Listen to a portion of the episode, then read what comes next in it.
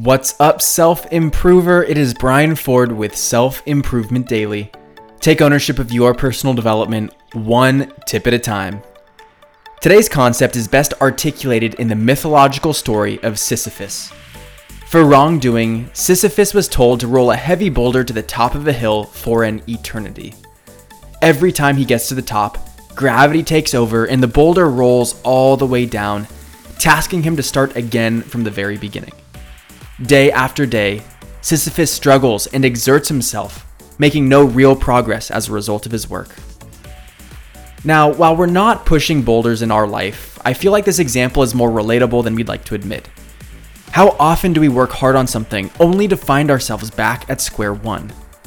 It's a repetitive and redundant way of looking at our role in the world, especially when that repetition is being done in the wrong ways. Consistency is a huge piece to progress. But it's very possible that you're focusing on doing the wrong things and therefore not benefiting from consistent reps. This could be because you have the wrong intentions from the onset, or you're simply doing the wrong things. This is why I'd like to introduce the idea of plateau and grow.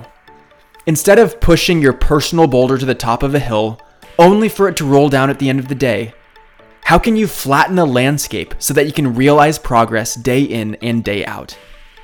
Everything in life is a balance, on and off, work and rest.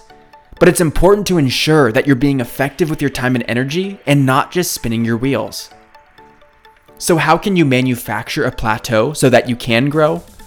You need to set intermediate goals. You need to measure your progress in meaningful ways so that you have evidence of your actions and start piecing together what is working for you and what isn't. You'll have days where you'll start from the bottom of the hill all over again, but there still may be a lesson in there if you know how to avoid that moving forward. Those small learnings help you carve out plateaus so you can push onward and upward in life. Thank you for listening, and I'll see you next time on Self-Improvement Daily.